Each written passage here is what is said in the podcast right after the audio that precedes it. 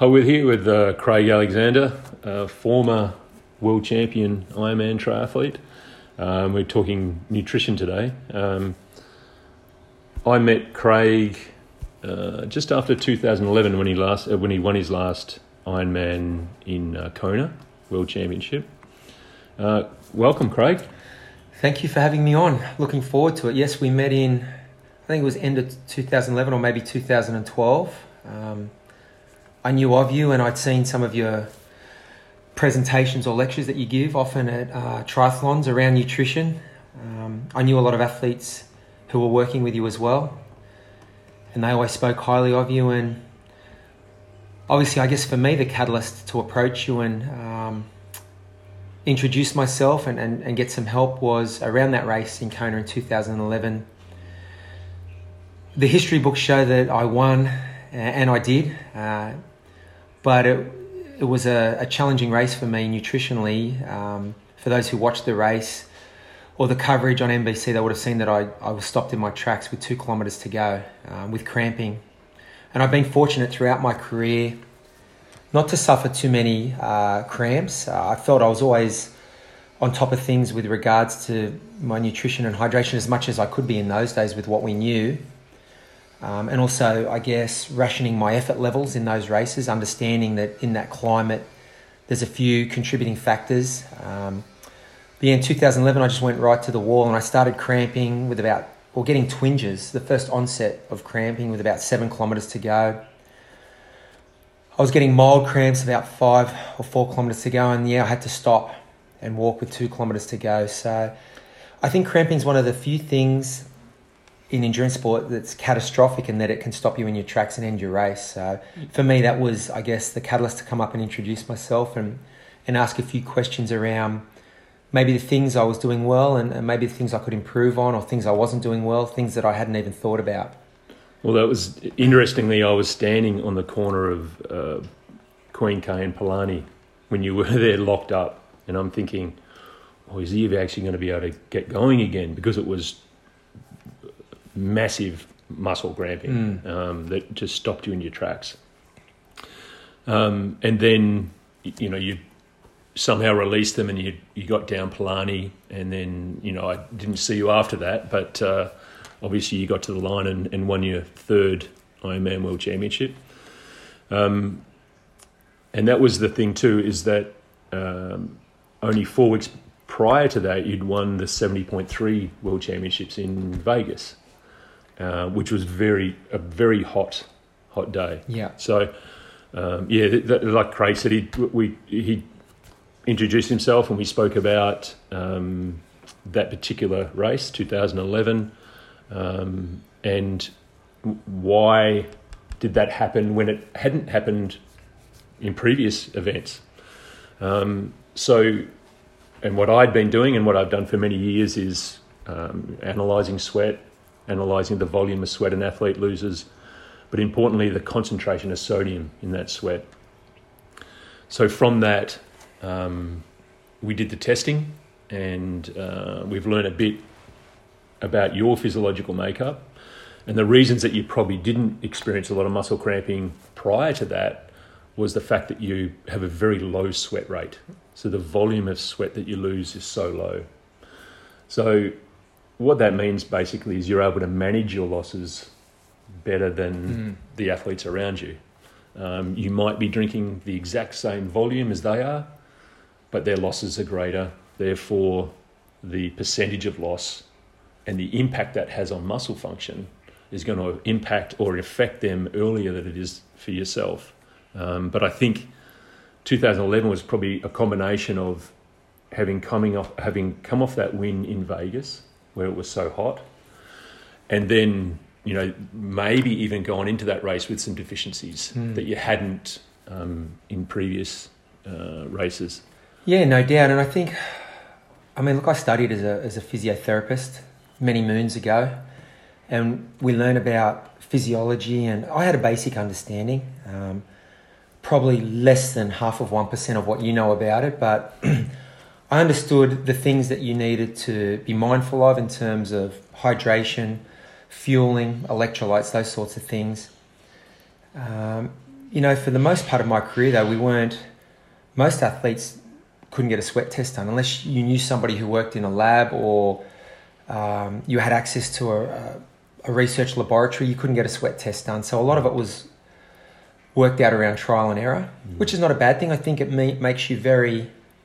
It, it, it intunes you well with what the thing you know you, you pay a, a, lot of attention to mm. effort levels sweat rates or what your perceived sweat rate is you know, we used to do things like weigh ourselves pre and post training and, and that sort of thing to work out volumes.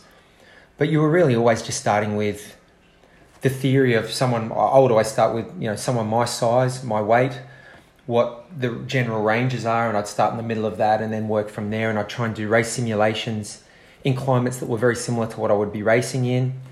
Um, of course, it's very hard to mimic the length and the intensity of an Ironman or a half Ironman without mm. actually doing an Ironman or a half Ironman.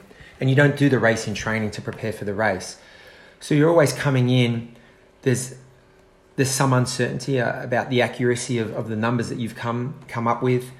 Um, what I did understand from my training was, I, I mean, I didn't know that I had a great sweat rate, but I understood implicitly how the intensity of performance impacted on um, your race in a climate like that as well. You know, as, as you go through a longer race in a hot climate, you get dehydrated, there's less lower blood volume. You know, you're exercising at quite a high percentage of max or of threshold or close to threshold. That's the goal. You want to keep steady state close to close to threshold, your threshold heart rate. So you, what your body's trying to do is deliver oxygen to the working muscles. Um, preferentially, that's where the blood shunts to which means there's not as much passing your gut to absorb the calories and the, the fluid that you're putting in. So I was one thing I was mindful of in those races like Vegas and Kona was that I had to get as fit as I could in the lead up to those races. Um, and then in the race itself, try and keep my effort as steady as possible without those spikes in, in intensity. Um, but also in a, in a hot, humid climate, I may have to dial my effort back 5 or 10% on what I could do in a cooler climate. And I was very disciplined around that. And that meant often in races letting people go in the race, but understanding that in a seven and a half, eight, eight and a half hour race, that your goal is to get the most out of yourself physiologically, and part of that is nutrition, a big part of that, probably the biggest part. I mean, I know in the Ironman races I did, the back end of the race is more about nutrition and muscle breakdown than it is about cardiovascular fitness. They're your limiting factors. Mm. So I guess where I had an advantage was I understood that. I certainly didn't have the in depth understanding around exactly what my numbers were, and that would have been hugely helpful. But I mean, we see in the evolution of all sports, technology comes in, knowledge improves, the way we implement that knowledge, and you know that's what I was very impressed with when I spoke to you and, and you suggested that I do my first ever sweat test. I just thought this would have been just so handy for me to know in my Ironman racing days. It just takes the guesswork out of it, knowing exactly what your losses are in a certain climate around the fluid, the electrolytes, and also the calorie, your calorie burn rate. Mm. You can set a nutrition strategy. You know, they say in triathlon that transition is, is the fourth discipline. Well, if, if that's the case, nutrition is the fifth discipline. And your whole performance is based upon, your success and failure is based upon how well you hydrate and you feel your body. Period. Mm. I mean, you and I have stood out on the Queen K the last five or six years watching great athletes fall apart because it's not a cardiovascular limitation. It's no. nutritionally they're they're depleted. Hydration's not on point. Yep. And and that's where for me, speaking to you, I saw that that that's the next frontier in, in endurance racing. I mean, we've seen developments around equipment and, and training protocols, recovery the thing that's often neglected, that's the most important thing, is nutrition. That's where the advancements need to come in, and, and athletes really need to be on point with, with their planning and their strategies in their training. Because, I mean, a great performance is based upon months and months of consistent training. So that implies great recovery and training performances for months. So for me, straight away, that speaks to having your nutrition on point throughout the whole training, not yeah. just the race day. Mm. So. Yeah, exactly. So you've you've You've spoken about understanding your numbers, and when we say understanding your numbers, we mean the volume of sweat that you lose, and that changes. That changes based on two factors, or the main two factors is the intensity and you talked about intensity and you talked about maintaining uh, a certain intensity based on how you've trained. And that's super important for Ironman because, um, and what you also mentioned was not spiking, not not riding at someone else's pace, mm. but riding at the pace, whether it's wattage or whether it's average heart rate, that you've trained to, which makes perfect sense. You've got to take that. Well, you're still you're still competitive, but you're taking that away, going right. I'm still in a race, but there's a long way to go yet. You know, I'm not even off the bike. So that's that's the I think for any uh, triathlete that's training for an Ironman or has done Ironman in the past, they need to be very very diligent about the pace that they hold on the bike, knowing what their average heart rate should be or how much wattage they need to push out for that 180 kilometres. Absolutely, and I think you know just watching the race, I think it should be I guess one of your, your, your, primary mental engagements around race days, knowing what your level is and, and, and, diligently sticking to it in terms of an effort level, as you say, whether that be heart rate or power, whatever, mm. whatever parameter you choose to use. What I've noticed is, I think in the age group racing, the amateur athletes, they have no excuse really for not sticking to their own numbers, other than a lack of discipline. And, and same in, in the women's race. I think the girls are very good at it. Um, partly because I think they're just more disciplined and have less ego than the boys. But also, partly in, in fairness to the boys, the dynamic of the men's race is different, and you have to take that into consideration. If, if you watch Kona or any major championship, there just tends to be a higher concentration of men coming out towards the front. So you get that dynamic on the bike in the beginning where you do have to accelerate and relax and accelerate more than just keeping dialing your pace up or your effort level and staying there.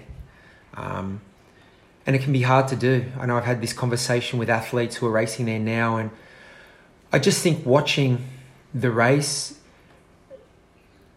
and I guess the dynamic of the race plays into this implicitly because there's there's a draft rule in effect. It's it's meant to be a non-drafting race, and the draft rule is 12 meters. Even if you're riding legally at 12 meters, there's still a benefit to being in that group. So a lot of athletes have to make the decision: Do I accelerate or, or push a little harder than I know I should just to get in this group.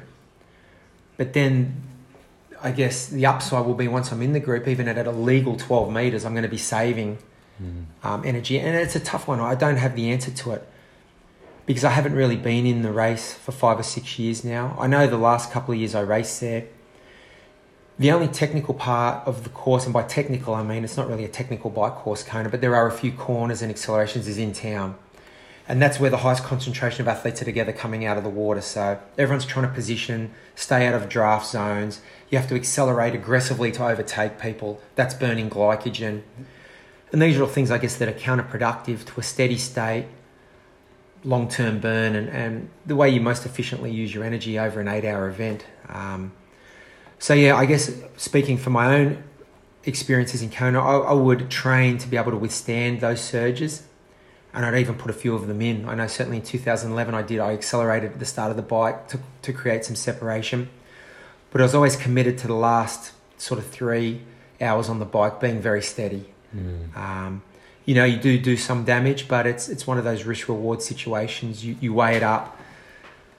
Um, so they're, they're the challenges that athletes face because in theory we can sit here and talk about the best way for your body to burn fuel over a long period of time, particularly in an event like that. But the reality is sometimes the dynamics of the race play into your, your strategies as well. But I think, notwithstanding any of that, it's just so important. And, and athletes these days really have no excuse because of the portable sweat test, which is something athletes of my generation we didn't have. Mm. And I think it's just one of, you know, you see so many advancements in sport and in technology and how it, um, impacts performance. And I don't think any any has been greater than the portable sweat test, where for you know something that's such a simple protocol and, and relatively cheap, I think very cheap financially when you consider what athletes are paying to enter these races and for other equipment. That's such a great investment. You get such a huge return on your investment there because the knowledge you get if you perform that sweat test in a climate very similar to the race you're going to mm. perform in or you want to perform in um, you know your numbers precisely and there's no guesswork around your nutrition and it just mm. takes I guess one of the unknowns. It doesn't have to be an unknown anymore. It can be something that you dial in precisely around how much fluid per hour you need. And it's as as you know, and you were the one who told me it's not one size fits all. Mm.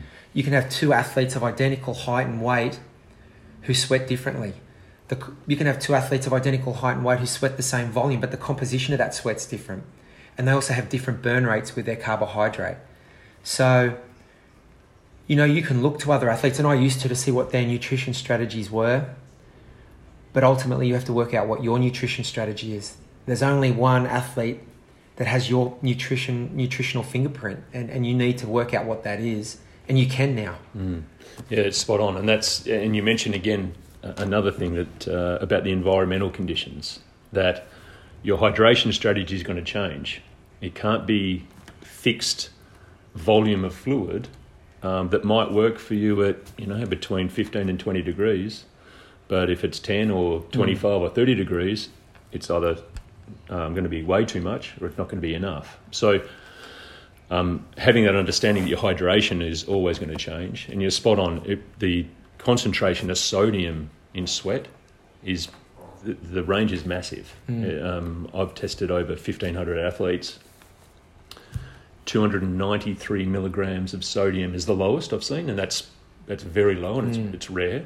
Um, to as high as 3,084 milligrams. Wow! So there's a, a huge disparity mm. between, but um, and that's and that's based on the athlete losing one liter of sweat. So in one liter of sweat, there's that that number of that amount of sodium mm. in that mm. sweat. So, but what does change is the volume of sweat that you lose, and that's based on the conditions that you're experiencing. And um, from all the research that we've done and all the testing that we've done, there's going to be athletes that will naturally um, perform well in the heat, and and that's your physiological makeup is that you'll have an advantage over other athletes purely because the amount of sweat that you lose, which, and that's basically the water, and that water that ends up in your skin for thermoregulation to keep a safe core temperature. That water comes from the uh, water component of your blood. Your blood's about 80% water. So basically, what that means is that you're not losing as much blood volume as another athlete. And if you can um, control that or, or manage that better, then your muscles are just going to function better for a longer period of time. Um, and then you've got athletes who have a very high sweat rate. Um, and this is where you talk about playing to your strengths. And in that case, athletes that do have a very high sweat rate should look at cooler conditions, cooler races, where the percentage of loss isn't going to be as great, and that percentage of loss isn't going to impact on you know how well the muscles are going to function. Um, and then um, we talk about the sodium concentration, where you know some athletes have a low sodium concentration and some have a very high sodium concentration. Now, what you can do now is you can manage that a lot better um, by understanding those numbers first, and then addressing um, those particular numbers based on your physiological makeup. So, you know, then and, and you, you, you, spoke about it earlier too, is then it's understanding your stomach mm. and what it can tolerate. Um, and we're, we're governed by our digestive system. And you're talking about, you know, the blood and the stomach and all that sort of thing. The fact is that we will always lose more than our stomach can process. It's just, it's just how we're. So it's a slippery slope. It is, yeah. You've got to manage the losses. Correct. Yeah, there'll always be a gap between how much you lose and how much your stomach can process. Um, obviously, in cooler conditions, that gap is a lot less. Mm. As you get into hot, humid conditions, um, and we talk about we talk about Kona, but then, you know, living in Australia, a lot of athletes go and race in the Philippines, they race in uh, Thailand, Malaysia, where the heat and humidity is brutal, mm. and that gap between how much you're losing and how much your stomach can process becomes massive. And that's where you talk about going, okay, I just can't ride the same intensity as I do in cooler conditions as I can, as I would like to mm. in hot, humid conditions. And that's where having that understanding, if I can minimize percentage of loss on the bike, roll into T2, having um, minimize those deficiencies, I'm more likely to have a better marathon off the back of that. Yeah. So that's um, yeah, that's where you talk about understanding your numbers and learning what they're likely to be in those different conditions. Yeah, I just think it's so. I mean, you hear people say you can only control what you can control. So I think you need, as an athlete, you need to have a checklist. And there's no excuse really for not knowing your numbers now. I mean, 10 years ago, maybe, because it was hard to, to get the accurate numbers, unless, like I said, unless you went to a laboratory, but also discipline around how you uh, execute on race day, keeping that effort level steady, knowing, I mean, unfortunately, whether you like it or not, triathlon's a summer sport. Most of the races are hot. I mean, every year now, uh, the t- two of the races I love to watch on the net are Frankfurt and Roth. They're, they're brutally hot. You know, so Europe in summer's hot, North America in summer's hot. When I was based in North America, we used to race quite a bit in Central America, Mexico, brutally hot. Um, Kona's probably not the hottest, not even close to the hottest race you will do, but I think there's a few uh, circumstances that conspire. It's the World Championships, so it's the highest quality of field, so that pushes the intensity level up. It's also a long race, so there's another, um, I guess, stress on the body. Um, and it is a hot, humid climate. I mean, granted, Kona in October is not as hot as Kona, and if you go to do the 70.3 race in June, that's brutal. It's quite a few degrees cooler. I looked somewhere, it was an almanac or temperature thing, and I think the average temperature of Kona in October is about 28 degrees. Am I correct in saying that? 27, 28? 28 with a 65% humidity. With 65 that, that's quite mm. mild i mean you and i have stood out on the queen k and i don't want to say it's not a hot race but if you go to thailand i've raced in phuket i've raced in mexico it's brutal you, you step out of your hotel and you're dripping wet in sweat already and dying under the you know if you're in the direct sunlight so i just think like anything you need to understand what the demands are that are going to be placed upon your body and that transfer of training or, or specificity of training I would always go to Kona to do training camps. I mean, I would do the things that would help, I guess, control the controllables. I would control the things that I, I had um, the ability to control, like try to stimulate those changes physiologically that you can get by training in a climate like that. Um, you know, that change in sweat rate, um, increased blood plasma volume by training in a climate like that. I would often do a, a protocol in a spa, I mean, in a sauna, sorry, before I'd go to Vegas, which was, I'd, I'd come out of, often I'd come out of a northern hemisphere summer training in Colorado, which is, can be hot, but it's a very dry heat. And, but Kona's humidity. So I'd, I'd, I'd get in, if- when I was trying to acclimate for Las Vegas, which was also a dry heat, I would get in the dry sauna, but then I would get into a, a wet sauna after that, a steam room, to try and, I guess, just subject my body to those stresses that I'm going to have to perform under. And, you know, I'd do indoor bike trainer sessions or treadmill sessions where I'd set up, try and um, simulate that humid climate. I'd put the, the clothes dryer on or just put heaters on and wear clothing on, on my body so that that micro, I guess, climate around the skin, the temperatures will Generate more heat. Absolutely. Yeah. So, I mean, they're all the things that, that I did routinely that other people, I guess, didn't do or didn't think were um, of, of any value. But again, from, I guess, my physio training, I understood that specificity and that transfer of training. And, and you need to subject your body in training to those stresses that it's going to be subjected to on race day. You're likely to experience on race day. Absolutely, Yeah. and I also understood that,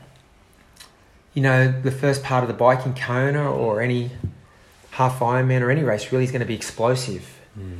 So you need to reflect that in your training, but then be able to dial in a steady state effort after that, and, and just be disciplined and stay stay on that. Um, you may have to give up three or four minutes in the last seventy or eighty kilometers on the bike, but the end goal is not where you get off the bike; it's running a marathon. And if you have to give up three or four minutes in the last half of the bike, but you run ten minutes quicker, then the net result Mm. is going to be better. Yeah.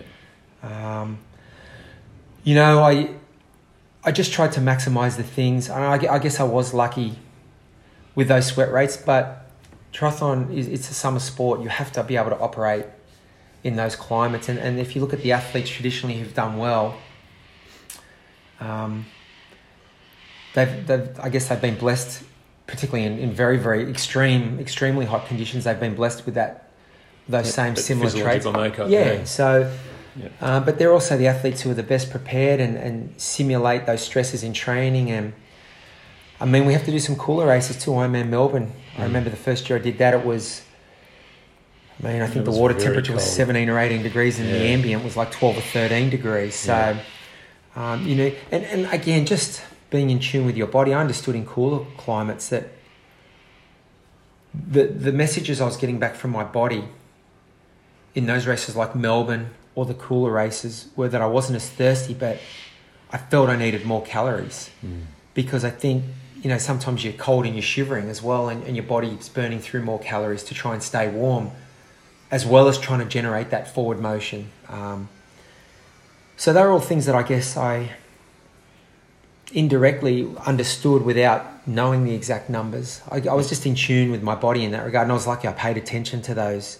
Your, your body's very smart. It gives you messages and signals if you listen. Mm. Sometimes you're thirsty. Sometimes you feel like you're about to, as we call it, hunger flat. You need more calories. And when you're in that position, your body's very receptive to taking calories on board. And I know having conversations with you, you always said to me, you know, the, the perfect scenario is knowing your numbers and feeding your body the right way in a consistent fashion throughout the course of an event.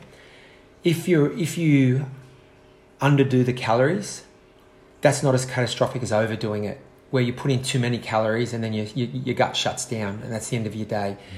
If, if you're in tune with your body and you're listening to the signals that it's giving you, you feel you're getting hungry and you may be getting a little weak. You might be on the low side in terms of the carbohydrates you're putting in. You can put them in and your body will, will use them. It's very receptive. So that was always my thought process as well. On the calorie side of things or grams of carbohydrates, I guess it depends on where you are in the world, what terminology people like to use. Um, your body's receptive to, to burning carbohydrates if you're on the low side of where you should be, provided you don't slip too far. Mm. Um, so, but I mean, I guess getting back to the whole point of our conversation today, you don't really need to guess anymore, though. I mean, No. that, that's one of the great things. I mean, having a portable sweat test where you can jump on a treadmill or jump on the bike for an hour at whatever effort level you hope to maintain in your half Ironman, your Ironman, your Olympic distance race. Hopefully, in a climate that's quite similar to the race you want to perform at, you get very accurately um, feedback around all the the main requirements, as you mentioned before, the, the volume of fluid that you lose, the concentration of electrolytes, and Mhm.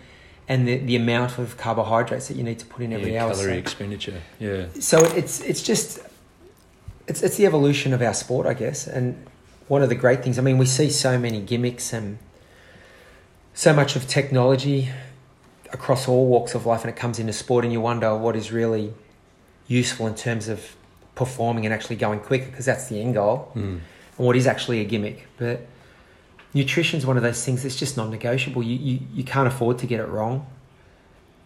And it's the, the one thing I see. I mean, I, I'm the ambassador of a, a lot of events these days. Um, I probably watch more endurance events than I participate in.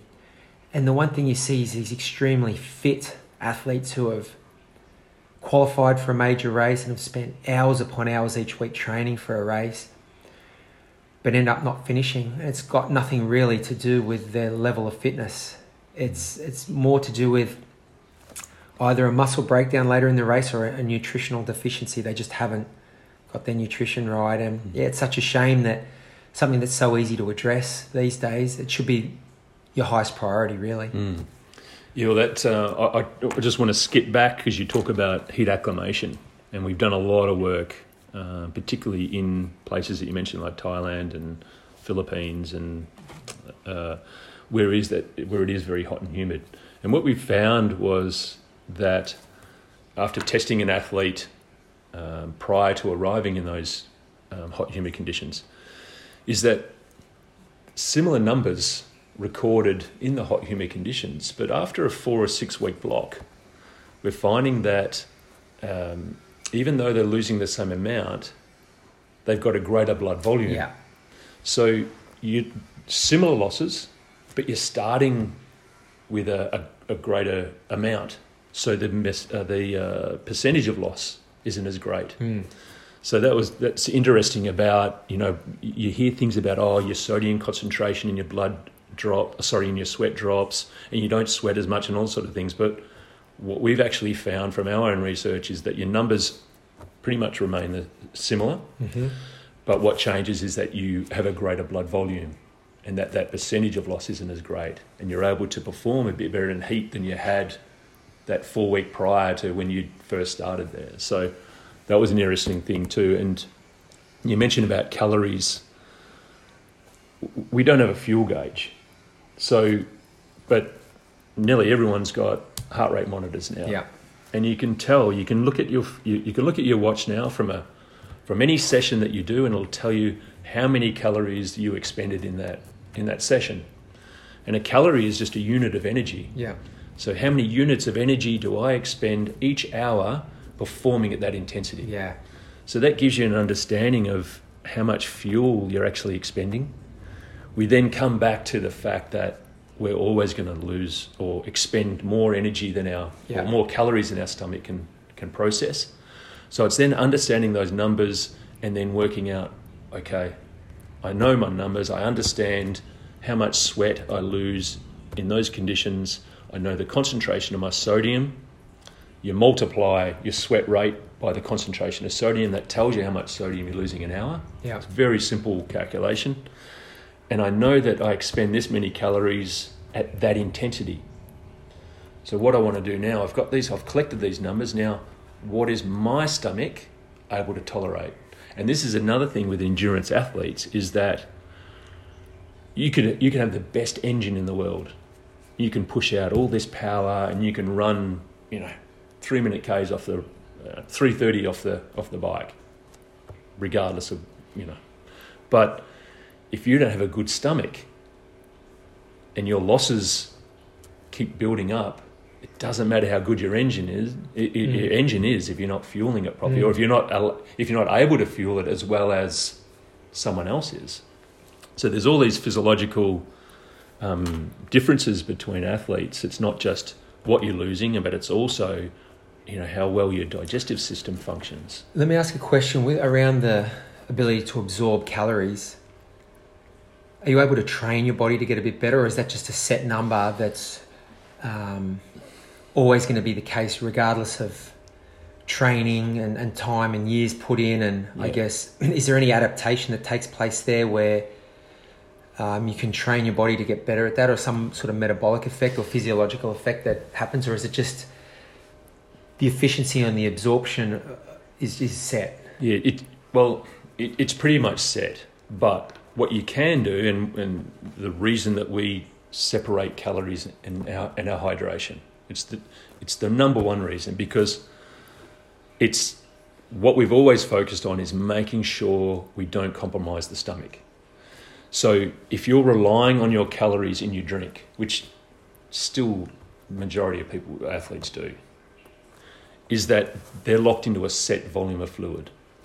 So they have to drink a large volume of fluid to access those calories. So what we've what we've learned now that if you separate your calories, so you take your calories out of your drink, so your hydration becomes just hydration. Yeah. So that way you can have the amount of sodium in that fluid that you need Yep. that, that, that is uh, addressing your unique requirements, but also to be able to drink a volume Yeah. based on how much you lose Yeah. based on the conditions that you're experiencing. So that way, you know, someone might be, have to drink 750 ml an hour, but you might only need to drink 200 mils an hour. Yeah. So that way, and, and for someone like yourself, you don't need to drink as much as what other athletes need to Yep. to try and address their losses. So that way, straight away, we're not forcing them to drink a volume of fluid to access calories. So you drink an amount that you require based on the conditions. But then from a calorie perspective, um, you know, whether it's gels or bars or, you know, a combination of both or whatever it might be, you've got your calories set and that's set based on how fast you go. It's not how much you weigh, Mm. it's about how much fuel you're actually expending by the data that you've collected that's right on your wrist every session that you do. So all the numbers are, or some of the numbers are already there Mm. and not difficult to access. So that way, um, you can control your hydration, um, and that way you're not compromising the stomach by drinking too much, but then have your calories separate. That whether it's five degrees or 35 degrees, um, you're consuming the same amount of calories that um, you know that works best for you. The other good thing about that separation is that sometimes your stomach's just not going to behave how it did the race before. So whether it's you need to back off on your hydration or need to change things with calories, you can make those changes Mhm. accordingly. yeah. When you've got um, all your hydration and calories in the one bottle, Yeah. you're locked in. You can't make those changes. So yeah, it, it's just something that uh, the stomach and the digestive system, which is extraordinarily complex, and everyone's is different. It's it's it's it's the second brain. There's hundreds of hundreds of millions of neurons that um, recognize things differently, and you know whether it's a, a- an ingredient or whatever it might be. Um, our stomach's or, or digestive system is the senses are heightened at Mm. elevated heart rate. Yeah. So it's such an important organ that you don't want to be just, oh, you know, I'll just drink this much and not actually have some understanding of all that work you've put in. You go, oh, well, you know, I'll just, you know, I'll just drink that and, you know, I don't really know how much I'm losing. I don't really know how much my stomach can tolerate, but I'll, I'll just drink that amount anyway and we'll, let's see what happens. Mm. So, Well, that was the first thing that I guess I noticed when I heard you speak the first time, seven years ago, eight years ago, whenever it was, that you had separated the carbohydrate, the fueling from the hydration. And I thought that makes sense because, yeah, some races are hotter than others. Um, the hydration requirements are going to be a little different, but the carbohydrate requirement will still be the same. So you were kind of like an equalizer, a sound equalizer. You can dial anything up and down as you need it, and it made complete sense that that was that was the way forward. Um, just because, like you said, because of the way the stomach works and the way our bodies work. So, I mean, I think that's one of the, one of the unique things, partnered with the fact then you were also doing the sweat testing. So, not only were you saying, you know, we cater for the way the body works in different climates, you're actually, you know, you sent me a sweat test and I was able to access my own numbers immediately, doing a one hour indoor bike trainer session, taking that patch off my arm, putting it in the container and posting it back to you. And, you know, a couple of days later, I got a complete readout with exactly what almost made me want to come out of Ironman retirement and do another Kona because I just I never had that information. It was trial and error, like I like I said too, and and I, what I found too, I think, as I progressed through a, I guess an Ironman build or a prep, and I got fitter, physically. Nutritionally, I changed. I got more efficient as well. I would find I didn't need as many calories. Um, so there were those physiological changes. So what I I guess what I would do is towards the back end of an Ironman prep, when I would do my race simulation, which is again, you can't do an Ironman to prepare for an Ironman, but you typically you do a long ride with Ironman paced efforts towards the back end of it, or the back half of it, and then you run off the bike for 45 minutes or an hour or an hour 20 at your goal marathon pace in the Ironman in the race and in the climate. You know, I would I would really, I guess, road test my nutrition plan in that in that session. But there's still a lot of guesswork involved there because you know I'd get to the end of the session, and I'd try and evaluate well, how did I feel? I mean, I guess you could weigh yourself and look at what your losses were, but so much guesswork. Whereas now you don't need any of that. You can actually, and I think that's the key, understanding that it's not one size fits all. Physiologically, we're all different and even within ourselves at the start of an Ironman prep to the middle to the end of one, we change nutritionally and how efficient we get. So to do a sweat test under load and under stress towards the end of an Ironman build up and know exactly what your requirements are going to be on race day, I think for me that's the game changer. That's one thing that the Ironman athletes of today have that I guess the athletes of 20 years ago or even 10 years ago didn't have. Um, like I said, a fortunate few would get to go to a laboratory and do a test, but it's just accessible to everybody now, and there's really no excuse.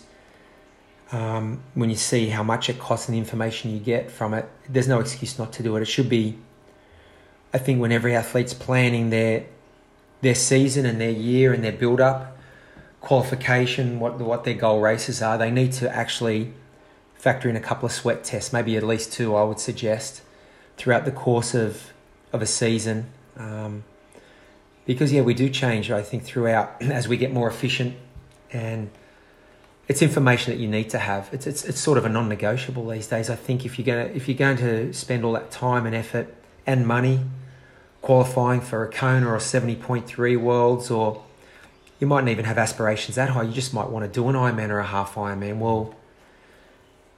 You know, one of the major stumbling blocks or challenges is going to be nutrition. So that should be the first thing that you really need to get in order before you even worry about bikes and mm. um, running shoes and all that other stuff. I think certainly there are other things that impact performance and but 90 to 95% of performance has always been the training and nutrition.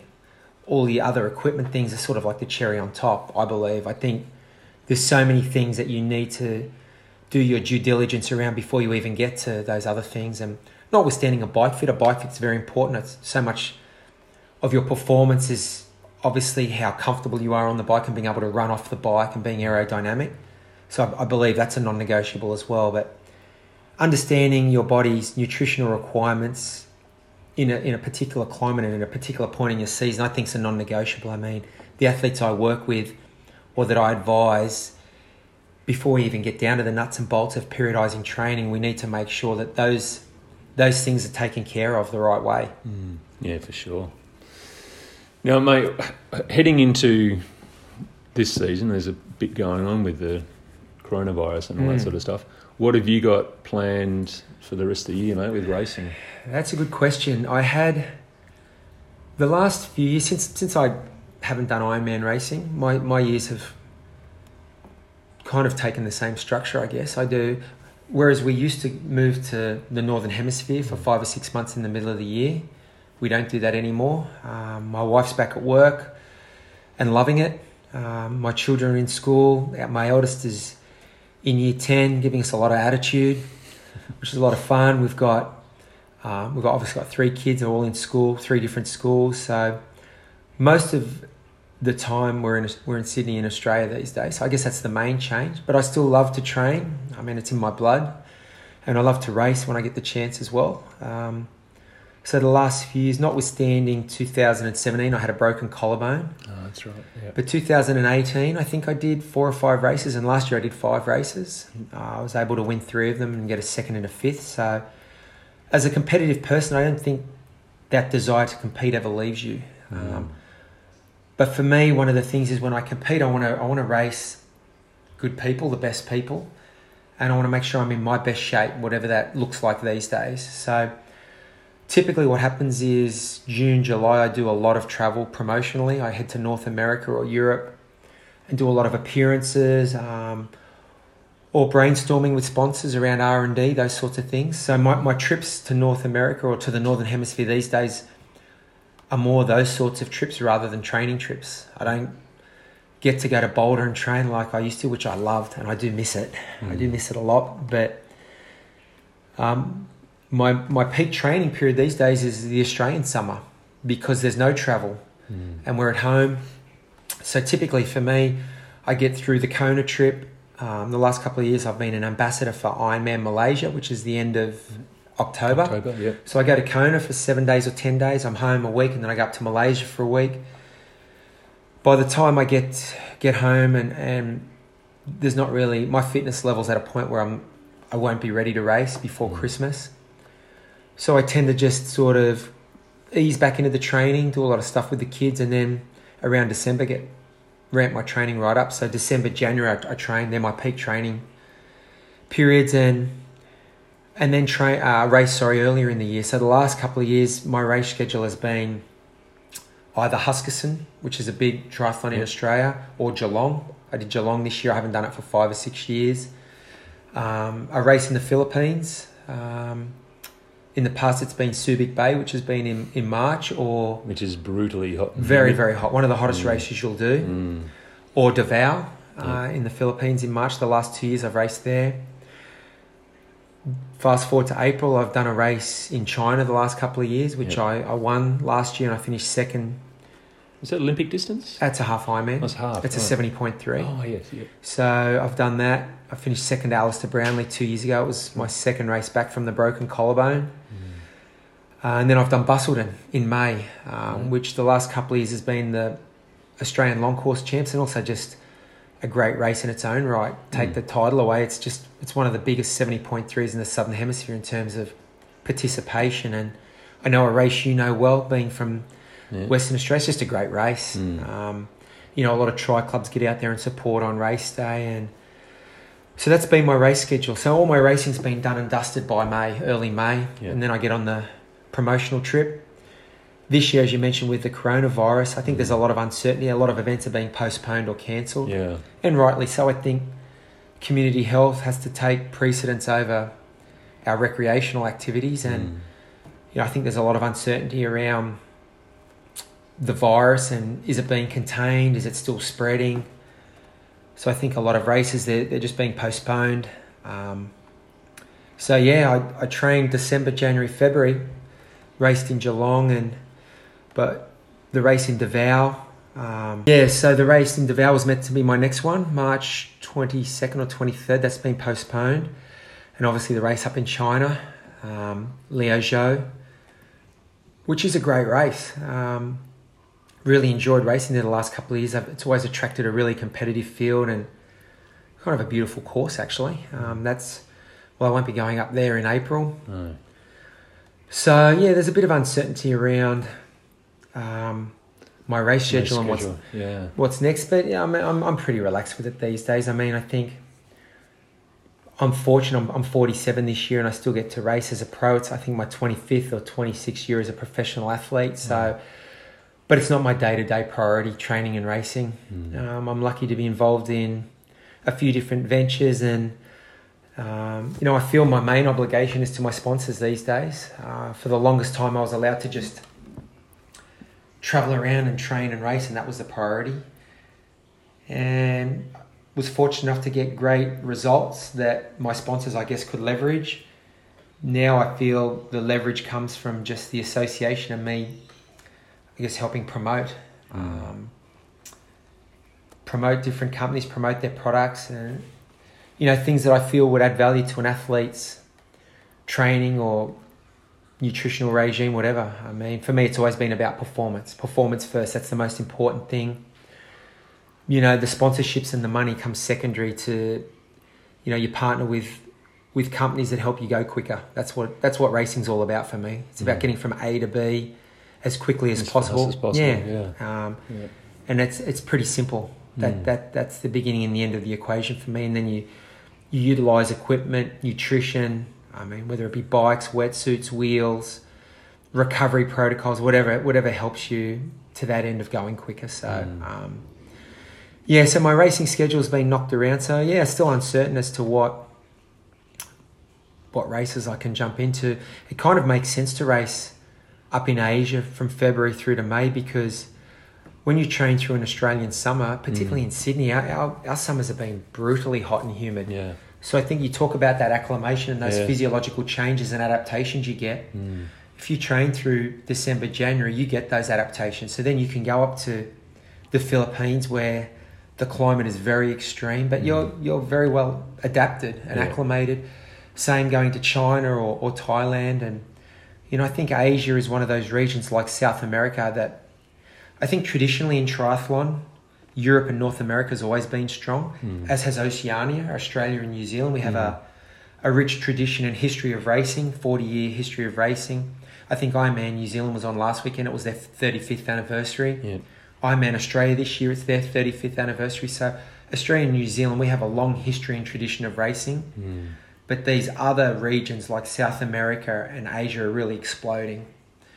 So it's been exciting to see as someone who's been involved in the sport for a long time, racing in those places and just going to those places Yeah. um, to promote.